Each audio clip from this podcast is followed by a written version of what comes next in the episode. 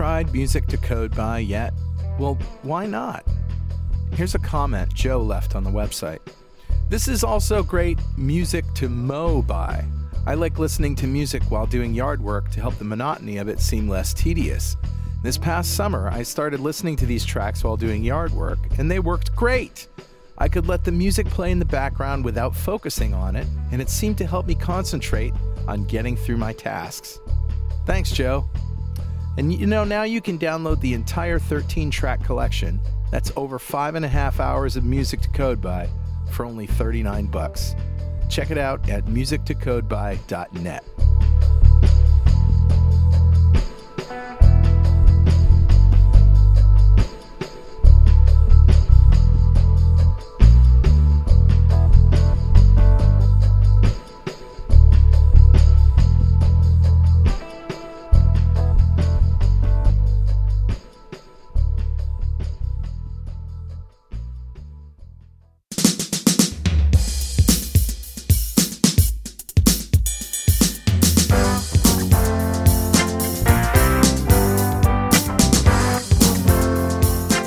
Welcome back to .NET Rocks. This is Carl Franklin. And this is Richard Campbell. And uh, back in the studio again, of course. Richard, um, I, I want to call it back to uh, a thing that we did on a road trip somewhere, and I can't remember. You'll remember which one exactly it was. I but imagine. we had winners of swag that we were giving away, and it came down to a bunch of people.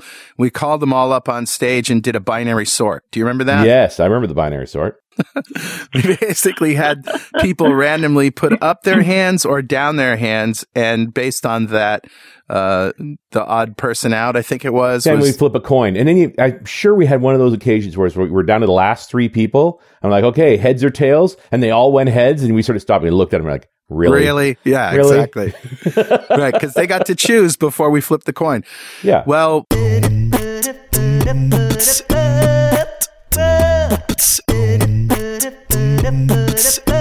we've been upstaged. Uh oh. So uh, I think it was Jeff Fritz sent me uh, via Twitter a video on YouTube of the quick sort algorithm illustrated with Hungarian folk dance. I love it.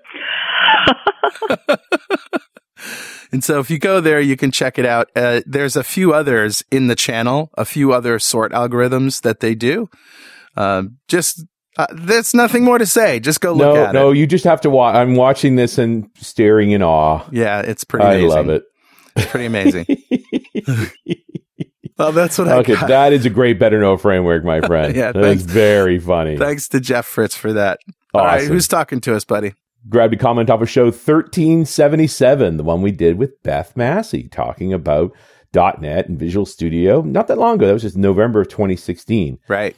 And this comment comes from Joe, who says, Thanks, Carl, for the tip on DGML support in Visual Studio. Right. I had no idea it was in there either. And it just so happened that I was doing something this past weekend where it came in extremely handy. Yeah. Not only does Visual Studio have visualizer support, but I also found that they have a library for manipulating DGML files. Yep. That's right. So this is a tool, of course, freely downloadable from Microsoft, like they usually do. Uh, they'll actually do a better job of it. There's and uh, Doug Cameron chimed in with, "I didn't know about that tool. That's awesome." So for uh, giving us some great insight and an, and an awesome tool to use, Joe, a .NET Rocks mug is on its way to you. And if you'd like a .NET Rocks mug, write a comment on the website at .NETRocks.com or via any of our social media because we publish every show to Facebook and Google Plus. And if you comment there, we read it on the show. We'll send you a mug. And definitely follow us on Twitter. I'm at Carl Franklin. He's at Rich Campbell. Send us a tweet. We dance with him. All right. And that brings us to our guest. Julia Liuson is Corporate Vice President of the Developer Division, overseeing software development for Visual Studio and .NET Framework, including .NET, all programming languages, user interface, team development and testing tools, as well as platform adoption tools. Liuson joined Microsoft in 1992, has held a variety of technical and management positions while at Microsoft. She was general manager of Visual Studio Business Applications, where she was responsible for enabling developers to easily build business applications on Microsoft Server and service platforms. And it goes on and on and on. She's been here a long time, folks, and it's about time we talk to her. Hello, Julia. Good morning. Good morning. And you're not kidding. You you were around since Visual Studio oh? 1.0? Yeah, actually, uh, uh, today, uh, just a few days ago, on February 24th, I just crossed my 25 years with Microsoft. Oh wow! Wow. Congratulations! Yeah, congrats. Thank Did they you, you, thank like, you. I get of- to have my name engraved in our conference center. Oh, oh, right. Of course. There's uh, that whole wall in the in the convention in the conference center there of all of the the long term. The 25 plus years, right? Oh wow! So you just crossed that threshold because it was there's one of the tiers where you get it like a bag of M and M's is like five years or something. uh, it used to be a clock, and then they went to a you know a crystal trophy, and I lost track what they give out now nowadays. Hmm. So when we're talking about Visual Studio, we're not we're talking about before .NET, right? Yeah, sure. Absolutely. The first version of Visual Studio was uh, 1997. And before that, you had Visual C and Visual C++ rather, and Visual Basic, and then they sort of converged. Is that sort of what happened? That's exactly what happened. Actually, at the time, the product I was working on is called Visual InterDev. So Yeah. it was Visual InterDev, Visual C++, Visual Basic. I don't remember about FoxPro. That might be in there as well, Visual FoxPro. And at one They were point, we also there. have the Visual J++. Plus you remember? Oh yeah, Uh, it was Yeah. a combination of all of those products, all of our programming language uh, and tools asset, combine that into the first Visual Studio product in 1997. wow. I was there. I remember it. It's just I'm trying to remember. It's 20 years ago. You know, I haven't thought about it in a long time. I know, I know. I, my memory faded as well. It's t- too long ago. right. And wow, what a what a uh, a great story Visual Studio is going all the way to 2017, where the C sharp language is open source and so many things are opening up, and it's just amazing. It's a different, it's a new world. It's a different era. Yeah, t- totally different. So, what was your role in that first version of Visual Studio? What were you working on? So, I, as I mentioned, I was working on Visual InterDev. Mm-hmm. I was a dev lead back then, uh, working on our database tools and our uh, web project system and things like that. Right. And for people who don't know Visual InterDev, that was our first web development tool. Uh, we were programming against ASP and IIS, not to be confused with ASP.NET, Right. Yes, which is yes. much uh, better known, um, you know, afterwards, successor afterwards. Yeah. And, and this is really when Microsoft was still trying to figure out web development, right? Like we we we had we had a bunch of different tools. We were just trying to. Now, what was that other product? It was an Office product that that eventually went away, but it wa- it was also a web development tool. Uh, Oh. I think you were talking about front page. Is that what you were Front thinking about? page. Yep. Holy macaroni! Yeah. And the FrontPage extensions for IIS. That's right. That's right. And actually, our project system was built on top of the FrontPage um, extension for IIS. We didn't want to duplicate effort, so we actually Right. leveraged uh, the code that they have written. Holy record set control. That brings that brings back memories.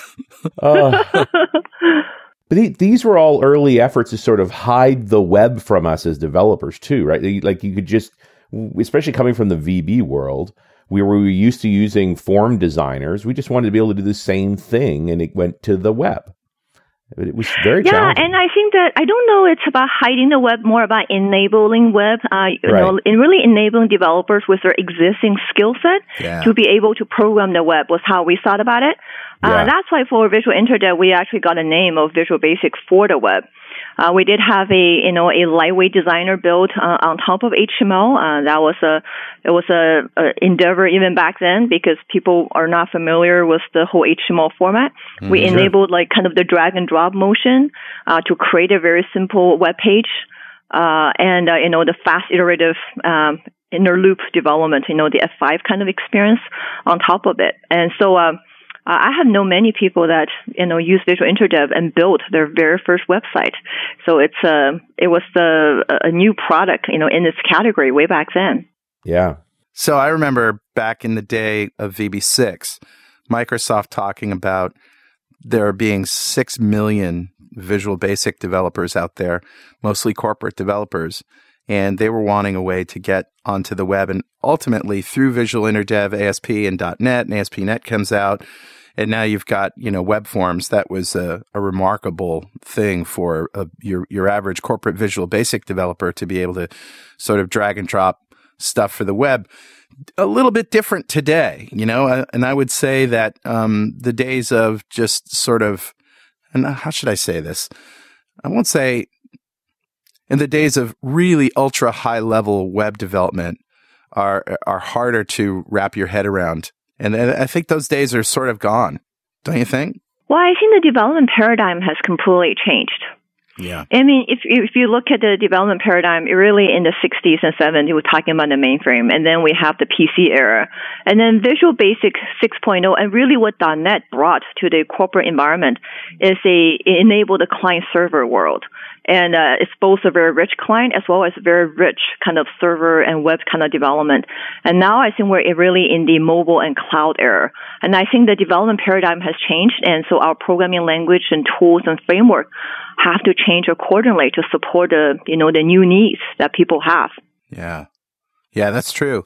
And I tend to think of those years when the browsers were inconsistent as a really hard time for web development. Because of that, you had to go a little bit lower level. And things were changing so fast. And then finally, I think it was around where IE9 came out, you know, in Chrome. And all of the browsers seemed to be playing nice again and uh, in in moving forward the standards so that it was easier to use uh, things in JavaScript and not have to write it three or four times for three or four different browsers. jQuery obviously helped out a lot with that, and now I I sort of see as we're moving into just you know ang- the world of Angular and the world of uh, MVC and Web API and all of those great things that it, it, we are sort of getting back to um, a more standard landscape. I think. Do you agree? Uh, first part, I agree. Actually, I have heard multiple developers tell me that uh, the fact that you know IE had the share it had way back then in the early 2000 kind of era really helped the entire industry standardize on set of common HTMLs and JavaScript languages and yeah. you know and basically runtimes. It really helped uh, all the developers kind of getting to a common uh, runtime to kind of target their application to. And actually, I'm hearing more and more from developers that lately, in the last three, four years, with the rise of the mobile platform, mm. they're seeing a highly fragmented world again. Yeah, because back. today it's actually pretty. You have to still build your website, and and on top of that, you have to build your website both for the desktop form factors as well for the mobile form factors. So the whole like mobile dot kind of you know scenarios, and then you know the you know as you know the the the the, the browsers on on the different iOS, you know, on the phones and iPads and different Android devices and desktop, the, the, the variety of the form factors and the you know and the different versions of the browsers is highly fragmented actually um, yeah. out there. Uh, we have done um, a study on that, and that actually is causing a new set of uh, pains for developers uh, out there today. Well, and we're really just talking about Safari, aren't we? There, it's the new, yeah. it's the new problem browser, right? Because it, it's very popular and it doesn't comply with the current standards. Uh, Safari is one, no, and I would say that, you know, in Android, because the lack of ability to update, oh, so, yeah. you know, you have all of these different versions of Chrome out there. That was another yeah. big problem for developers to, to, you know, to, to, uh, to tackle. And if you're still using the Android browser, stop that. Stop it. Don't do that. Use Chrome. Right. Well, even Chrome, there's many, many different versions, right? Yeah. Well, and thank goodness for Xamarin Test Cloud because you can now try your app on a whole bunch of phones at once for a fee, but it's still impressive to see. Here's what the 100 most popular Android phones look like rendering your page. That's right. That's right. And that is a huge help. Uh, you guys probably have heard, you know, even for very large businesses, this is a real challenge. Uh, mm-hmm. I think it was Salesforce uh, a few months ago announced that, you know, their app was only going to be supported on, you know, Samsung and a couple of other well-known devices just because they couldn't even test on all of the other variations. Yeah, the tail is very, very long. That's right. The tail is very, very long. I feel like we sort of jumped ahead though. Mm. Uh, you know, comparing 97 to, you know, 2008, 2009. Can you talk a little bit about your role as Studio became the platform for .NET? Because that's that seems to me like an amazing change. You had a product that you'd been developing for a few years and we all liked, and then then you changed the whole platform. That's right. I, I love to talk about that era. It's uh, it's one of the most challenging product I would say I personally end up having to build. Mm. Uh, so around '98, really going back to time, mm-hmm. and uh, the Visual InterDev team and the Visual Basic team actually merged. Uh, we become the team that actually uh, built the new Visual Basic.net, including the IDEs, the compilers, the language, the runtime, the designers, you name it, uh, covering both the client and server scenarios. And uh, I was actually the development manager for that project. So I see that as a building V1.0 and V7 at the same time because we were writing everything about Visual Basic, yet we also have to deliver VB6 level and plus capabilities on top of a new, entirely new runtime, uh, which is COR and .NET. So that was a, you know, interesting, challenging project way back then. Yes, it was the VB people struggled mightily. I think it was there was a lot of fuss. Yes, it, there was because it was such a big change. I completely agree. I think the VB6 um, uh, developer community really struggled with the change to .NET. Yeah.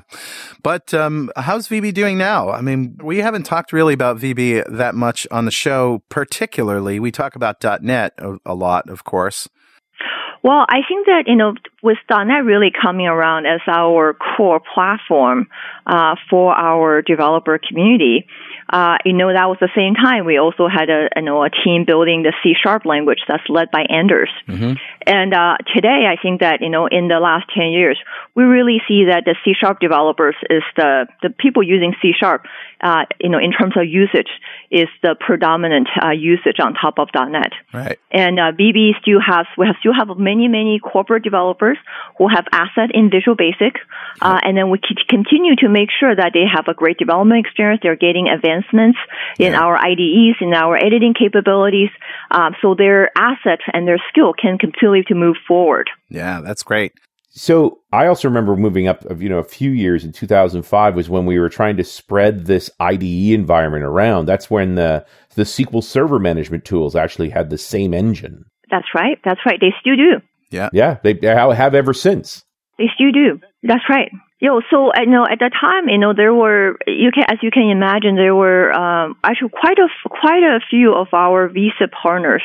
Uh, they have the need to build a rich uh, development environment. Uh, they look at the shell, the IDE of Visual Studio, and said, "Hey, it has a menuing infrastructure, it has a command routing infrastructure, it has edit- a really good, you know, foundational editor."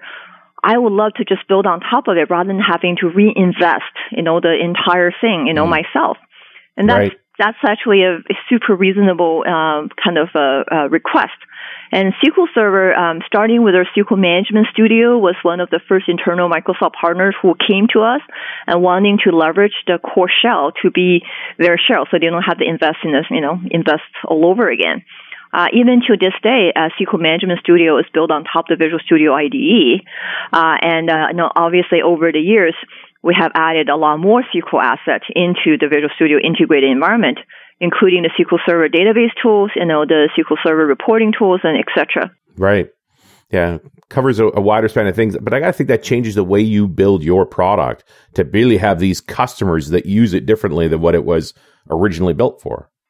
Yeah, I think that, you know, Visual Studio IDE as a core IDE and, you know, we gradually really evolve that into more a platform where right. more and more extensions can easily plug in, where more and more scenarios can be easily integrated into the, the common IDE. So I think that work was very helpful for both our internal partners as well as to open up a lot of possibilities for external companies to easily plug in uh, and enable their scenarios to be part of the developer workflow. Uh, actually, a few years ago, we uh, open sourced our Python plugin to Visual Studio. It kind of was a you know pretty good example in terms of how you write the entire you know language and debuggers and you know, mm. IntelliSense, you know mm-hmm. sort of uh, and with project system, it's like a whole tool set on top of uh, Visual Studio IDE. And we open source that, you know, to kind of uh, use that as a role model uh, or examples for other developers to use and implement similar things. I think it was Visual Studio 2010 where you started uh, rebuilding Visual Studio parts of it in WPF, right? Was that 2010? That, Uh, I think that was 2010. Yeah. So we released it in 2010. Yeah, that sounds right. There's so many transformations Visual Studio has gone through and been re- rebuilt and rewritten and uh, reimagined, and yet it still feels like the good old Visual Studio we've always had. That's got to be difficult to pull off.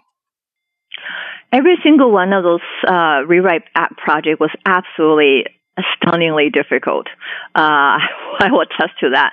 So back in 2010, one of the first things we start actually rewriting uh, was actually, you know, we're using far more of the WPF technologies for the, you know, for the overall shell, Uh-huh. as well as the core editor was entirely rewritten in WPF.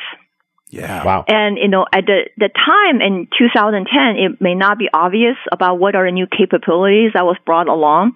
But, you know, lately, if you look at how we can enable like the light bulb light up and the, the various adornment, Oh, yeah. all of those new capabilities, it was all built on top of the WPF based editor. Right. Uh, you guys know, you, I'm sure you guys know Miguel Yes. Sure. last year at Connect, we were talking a little bit about the various um, uh, how the house developers build softwares, and he kind of he just went out there and said, "Well, developer like hacks," and everyone just cracked up.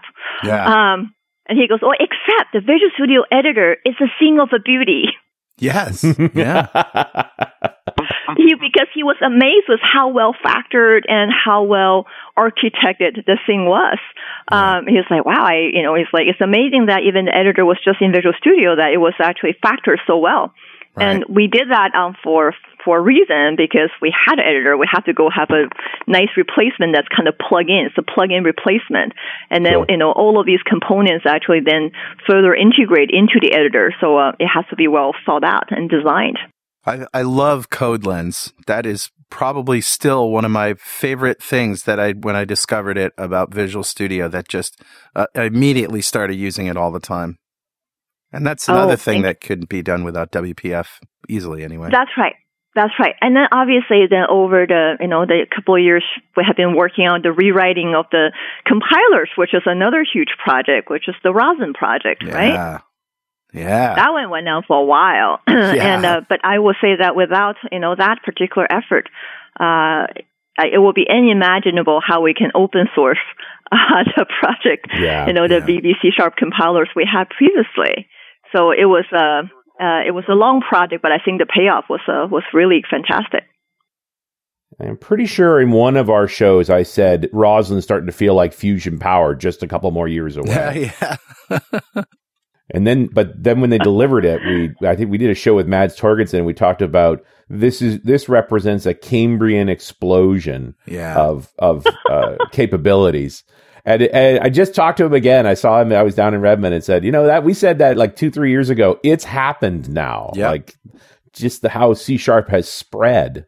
That's right. That's right. And I really see that, you know, with the, I will say that, you know, once we decided to open source, you know, .NET and make it cross-platform, uh, we have, we have seen nothing but overwhelming encouragement from the community and a lot of uh, help and participation in making our open source project better.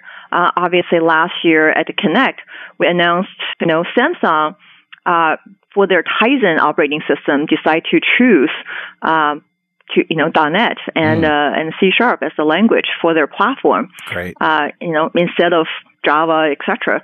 And so it really shows the momentum that we're now having, you know, across different industry segments. You know, it occurs to me that the Visual Studio IDE being open is why F Sharp exists. Because when we, as the .NET Rocks guys, first ran into Don Syme, it was an MSR paper I read of his talking about experimenting with different languages, and rather than having to build a dev environment himself, he was just using the Visual Studio IDE. And I think the first bits we looked at were the initial efforts that would eventually become F Sharp. So it's like F Sharp would never have existed if Studio wasn't open the way it is. Yeah, and I think that know F Sharp wouldn't have existed if .NET the runtime wasn't as flexible and powerful as it is, Right. and you know, and they were able to make very rapid progress with a very small MSR team to just prototype ideas as extensions into Visual Studio. Mhm. And that's actually one of the key things is that Visual Studio as the IDE from both the tooling and the framework perspective are very extensible. Uh, and then this is why we were, you know, we were blessed with a very vibrant uh, vSIP community. Some of them are, you know, are control vendors from, you know, the VB6 days, and they still build a lot of, you know, additional tools and, you know, and additional runtimes on framework. Uh, we obviously now have the NuGet infrastructure to support them better. Right. Uh, we also have a lot of uh, IDE extension vendors who, you know, add additional um, tools inside of our IDE to make the overall, you know, experience better for the customers. The extension is actually great. Yeah, and I'm thinking of our sponsor today, Developer Express with Code Rush. and Yeah. all the great stuff. It's like playing a video game. Uh, I, I remember Mark Miller showing us changing the order of parameters and the way when you swap them, the words move different a different speed from the comma. That the comma just sort of slid Yeah. very gracefully. It, it was very video gameish, but beautiful, Yep. beautiful to look at. I, I have to say, as a developer, uh, you know, if you think about the programming experience is as enjoyable as playing video game, that's a really a very high praise. Yeah, sure is. Well, uh, Richard, Yeah, buddy. guess what time it is now? Uh, it must be that happy time again. That's right. It's time to announce a relatively unknown Windows API function going way back to the Windows API. And Oh. this is called split blit or split BLT, which returns the uneaten portion of a bacon, lettuce, and tomato sandwich. You're a silly I man. know I am. And that's an old joke too. That I think I told that joke last in 1994. Back when we were still bit blitting. That's right. Yeah. It's actually time to give away a DXperience subscription from our friends at Developer Express. And uh, they want you to become a UI superhero with DevExpress UI controls and libraries and deliver elegant .NET solutions that address customer needs today and leverage your existing knowledge to build next generation touch enabled solutions for tomorrow. Whether it's an office inspired application or a data centric analytics dashboard, DevExpress Universal ships with everything you'll need to build your best without limits or compromise. Learn more and download your free 30-day trial at devexpress.com slash superhero. Well, all right, buddy. Who's our winner? Oh no, I don't have my clappers. No, no. No, seriously. You left him in the booth. That's right, I did. Hang on a second. That's only because I saw you with him there last week. Yes. yes, I got Uh. him. I got him. I got him. Okay. All right, buddy. Who's our winner? Today's winner, Richard, is Michael Kleinhaus from Burnsville, Minnesota. Ah, congratulations, Michael. Golf clap for you, I'll sir. start for Michael. From Burnsville, Minnesota. Minnesota. Yeah, it's, it's all okay up there. Uh, and uh, Michael just won the DXperience subscription from our friends at Developer Express just for being a member of the .NET Rocks fan club. And if you don't know what that is, go to .NETRocks.com, click on the big Get Free Stuff button, answer a few questions, and join the .NET Rocks fan club. We have thousands of members all over the world. Every show we like to give away stuff from our sponsors, and every December we give away a $5,000 technology shopping spree to one lucky member of the .NET Rocks fan club. But you have to sign up to win. And uh, all right, Julia, it's your turn. We ask all our guests if you had $5,000 right now to spend on technology, what do you think you'd buy? You know, I saw that question coming, and uh, I was sitting here and noodling. I I really don't have anything I want to buy with five thousand dollars. You know what I think I would do if you give me five thousand dollars for gadgets? Mhm. I would donate it to a education cause. Ah, that's a good one. Yeah. You can get a lot of Raspberry Pis for that and get a lot of kids excited about uh, electronics. Yep. There's a lot of Raspberry Pis you can buy. We're actually uh, we have a project right now. My team is working on. It's uh, we're uh, it started with uh, our collaboration with BBC in UK. Uh, it's a great programming board called Microbits. It's really fun to teach kids how to program, and we have a very nice little drag and drop, you know, block based development environment, and it also shows you TypeScript code on the other side. It's fabulous. I love to get buy a lot of uh, microbits and boards, you know, with the five thousand dollars and hand it to a whole school. That would be great. That's a cool idea. It's called Microbits. It's called microbits. Yes. And wow, we got to get a link to that and put it in the show notes. I'm working on it right now. Yeah. I like that. I'm always looking for, you know, great fun ways to engage kids. And um, that, that sounds like a fantastic uh, resource. That is actually uh, we were uh, my team was in the uh, uh the Education Expo in the uh, UK uh, a few weeks ago, and you know just watching the what the kids can do with you know programming these that board which has two buttons has a little bit LED. It's great fun. That's awesome. It's um I think it's one of the challenges for a tool like Visual Studio because I think Carl, this is, I know that probably true of you. It's true of me. Our first dev environments were command lines that were very simple. Yep. Which one was it? Uh, my the my first machine was a TRS-80 Model One. Yeah, 4K oh, RAM in wow. it. But it wasn't the upgraded version of that. Level two had a Microsoft Basic. The first one was it was a tiny Basic. Ah. You know, 10 print quote, hello world, close quote, right? And I started really programming in Quick Basic and uh, using third party tools from a company that I later went to work for, Crescent Software, that did all sorts of stubbing out of uh, unnecessary uh, libraries, and you could you could get a Hello World down to like 4K, I think, uh, and I think the default was about 65K. But if you stub out the things that you're not using, yeah. So yeah, it's been a long time. It has been a I'm long time. I do remember when I started Microsoft in '92. We were working on Microsoft Access. My beefy development machine has four meg Yeah. Right. of RAM. Yeah. and we you know basically we were constantly struggling with how do we fit everything into memory and you know et cetera et cetera. It was Mm. great fun times. They were fun times. They were absolutely, and and and you know, I, I just look at getting kids involved in development and looking at how much more we can do with computers. I think their expectations are super high. You know, if you've grown up with an iPad, Yeah. your expectations of programming are going to be very different. Yeah. than than uh, I something that's- completely agree with that. And that's actually one of the new challenges because I started programming and learning basic as well. And we were super happy with like, you know, have hello world, have little stick person print on screen. We'd be like, wow, accomplishment. But nowadays the kids just look at it. They were like, whatever. It has to be highly interactive. yeah. Yeah, t- touch and gesture and voice; these are all prerequisites now. And, Yeah, uh, it- and how do you teach kids to program with that? It's it is a it is a new uh, it's a new challenge for sure. Well, I got to say that, you know, the programming experience in Visual Studio has always been easier to wrap one's head around for me anyway and people that I know than uh, you know, just your your entry level uh, programming paradigms for most other platforms. Microsoft has always been good about removing the plumbing that we don't need and letting us focus on the stuff that we do need. Thank you. That is definitely one of our core design goals. Is that you know we the way we we talk about it is that the way we design our product is really to think about how can we get developer really focus on the things only they can focus on, Yeah. and not on all the plumbing and not on all of the things that they don't have to worry about. Mhm. And that is actually the power of Visual Basic in the very, very beginning that you don't have to learn the Windows messaging and, you know, all of the intricacies about if you have to go program, you know, Windows app on C++. Right. But really think about what is the event handle, what is actually you're trying to get accomplished, get done for your application.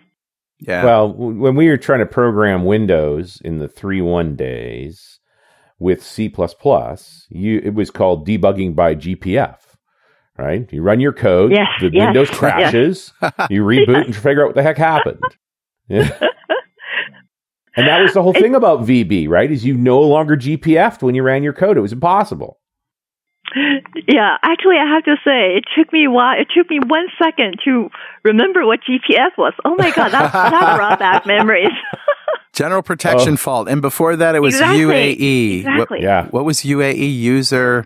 Something error. Yeah. Unrecoverable application error. Yeah, yeah, yeah. I it, it, it just I have you know since the .NET days we've been talking about exceptions, you know, and Yeah. uh, we just haven't used that word for a while. That's why it just uh, it took me a, a second to go back to history to remember that acronym. I think Yeah. it was user application error. UAE. Unrecoverable application error. Unrecoverable. That's it. Ah, that's it.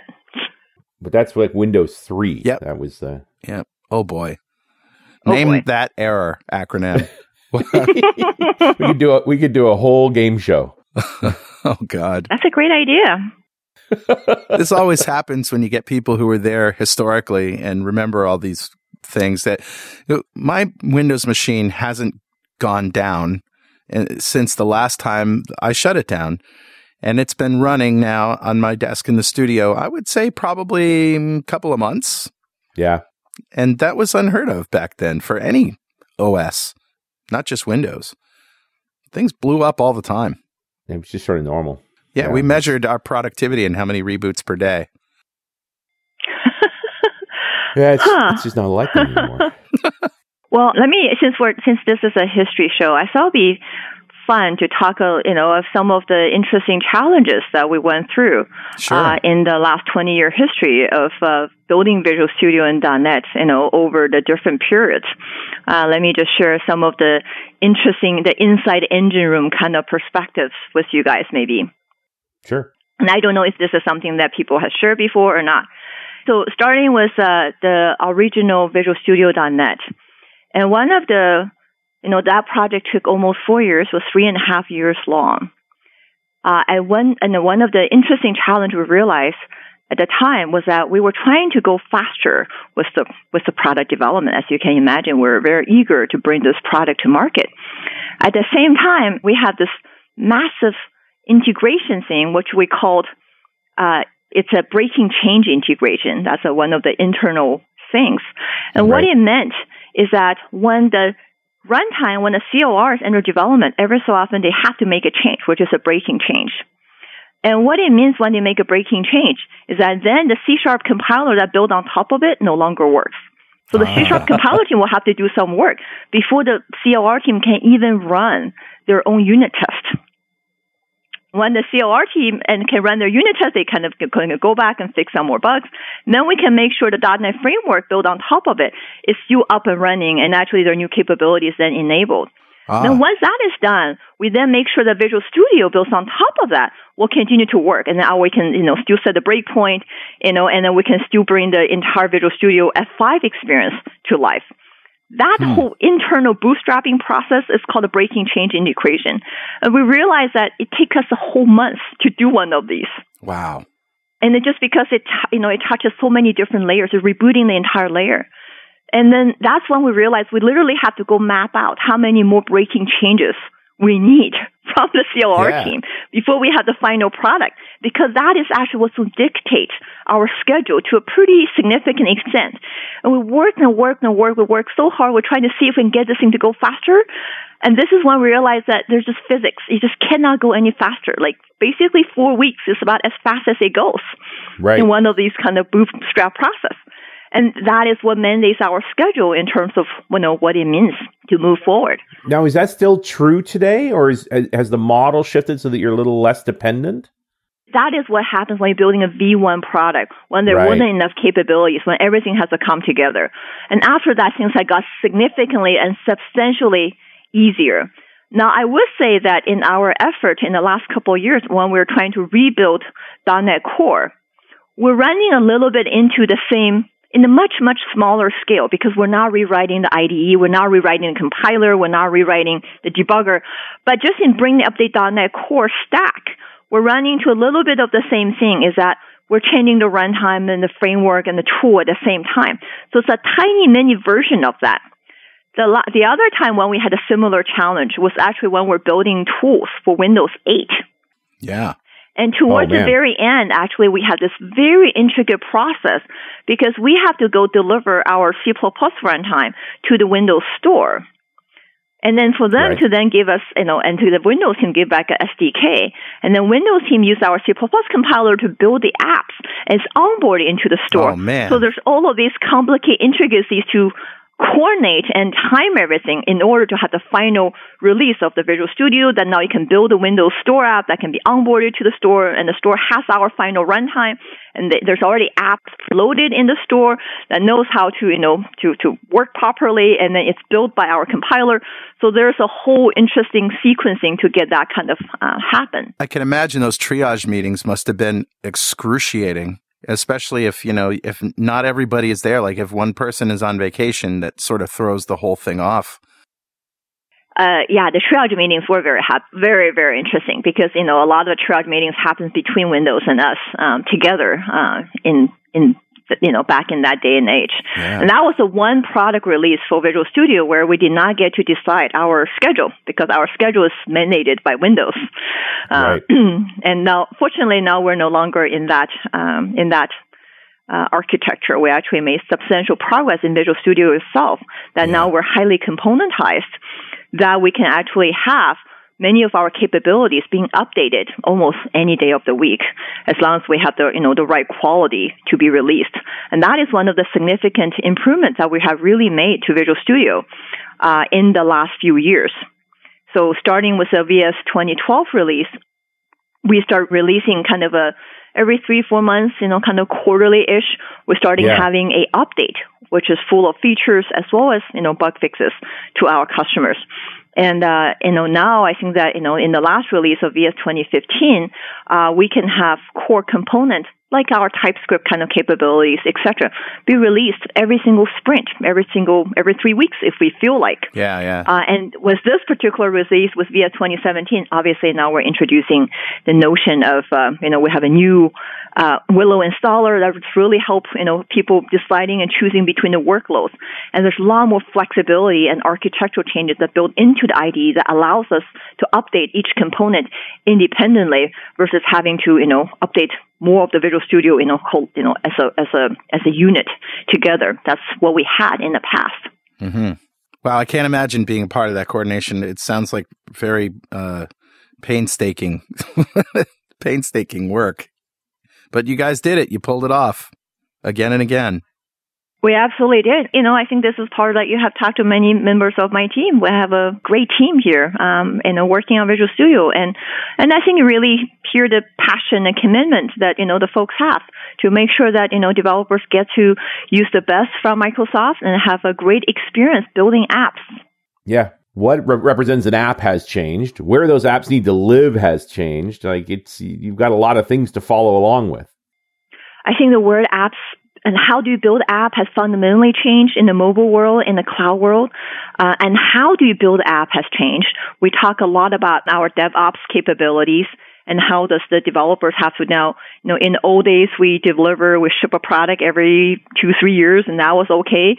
And now we're talking about how do you continuously deliver value to our customers. And that is also true that that is what our developers want to use our tools to be able to continue to release value to their businesses and to their customers.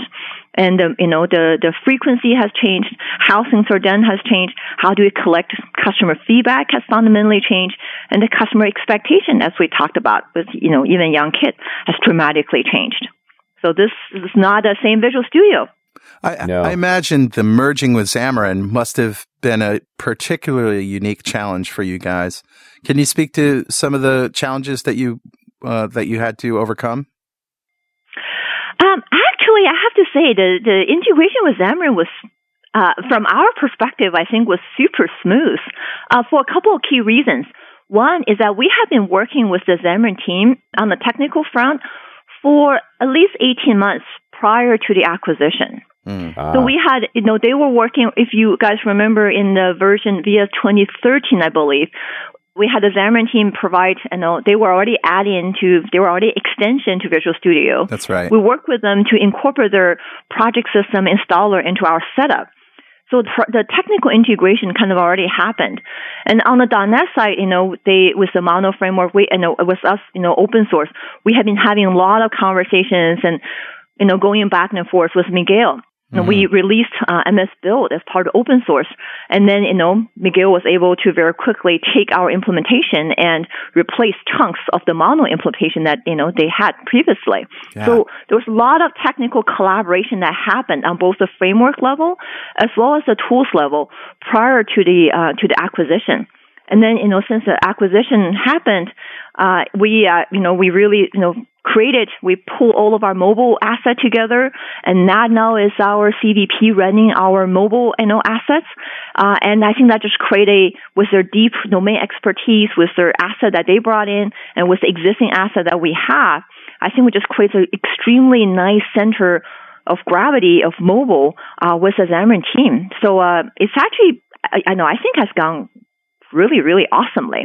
Well, certainly has from a user standpoint. Um, yeah, I just I, I, wondered about that because it was a, a true merging. I mean, you guys, as you said, you guys moved stuff to Mono, and Mono moved took stuff from .NET, and you, you came up with uh, this essentially new version of .NET. Yeah, and then the team really collaborated together. We worked on the, the .NET standard, which is the way we think about how we deal with all the different flavors of .NET and really allow, you know, a maximized co-sharing experiences for developers who are building for Unity, who are building for Xamarin, who are building for ASP.NET, who are mm. building for Windows. And then that co-sharing capability uh, and the fact that we have it cross-platform with great tools and compilers, that has resonated so well with developers worldwide.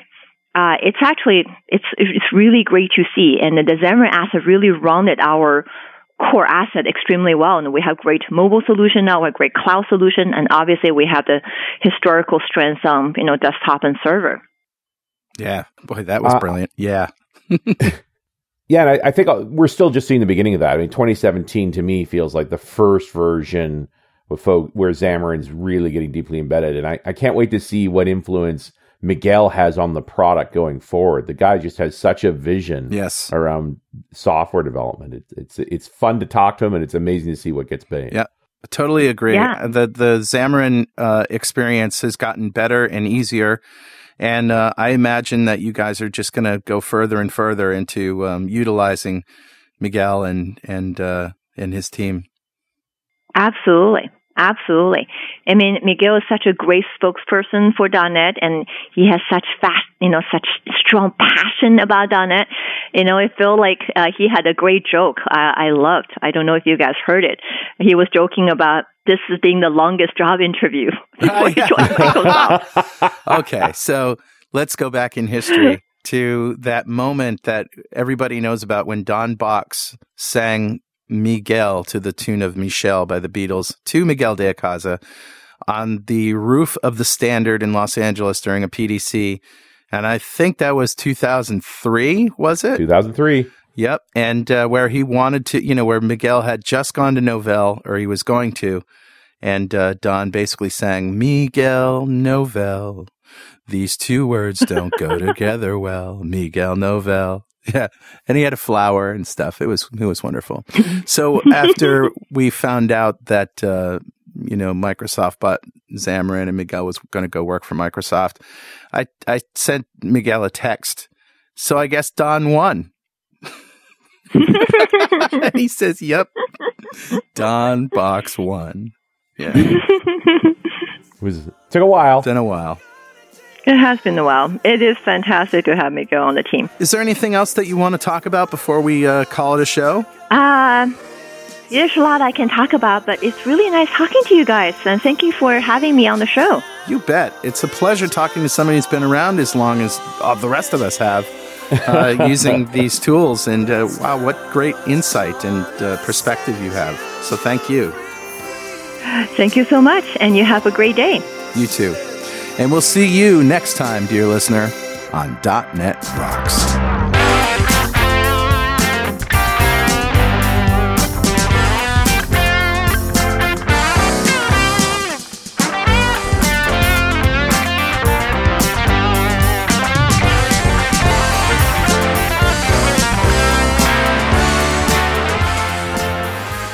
.NET Rocks is brought to you by Franklins.Net and produced by Pwop Studios a full service audio, video, and post production facility located physically in New London, Connecticut, and of course in the cloud. Online at pwop.com. Visit our website at dotnetrocks.com for RSS feeds, downloads, mobile apps, comments, and access to the full archives going back to show number one, recorded in September 2002. And make sure you check out our sponsors, they keep us in business.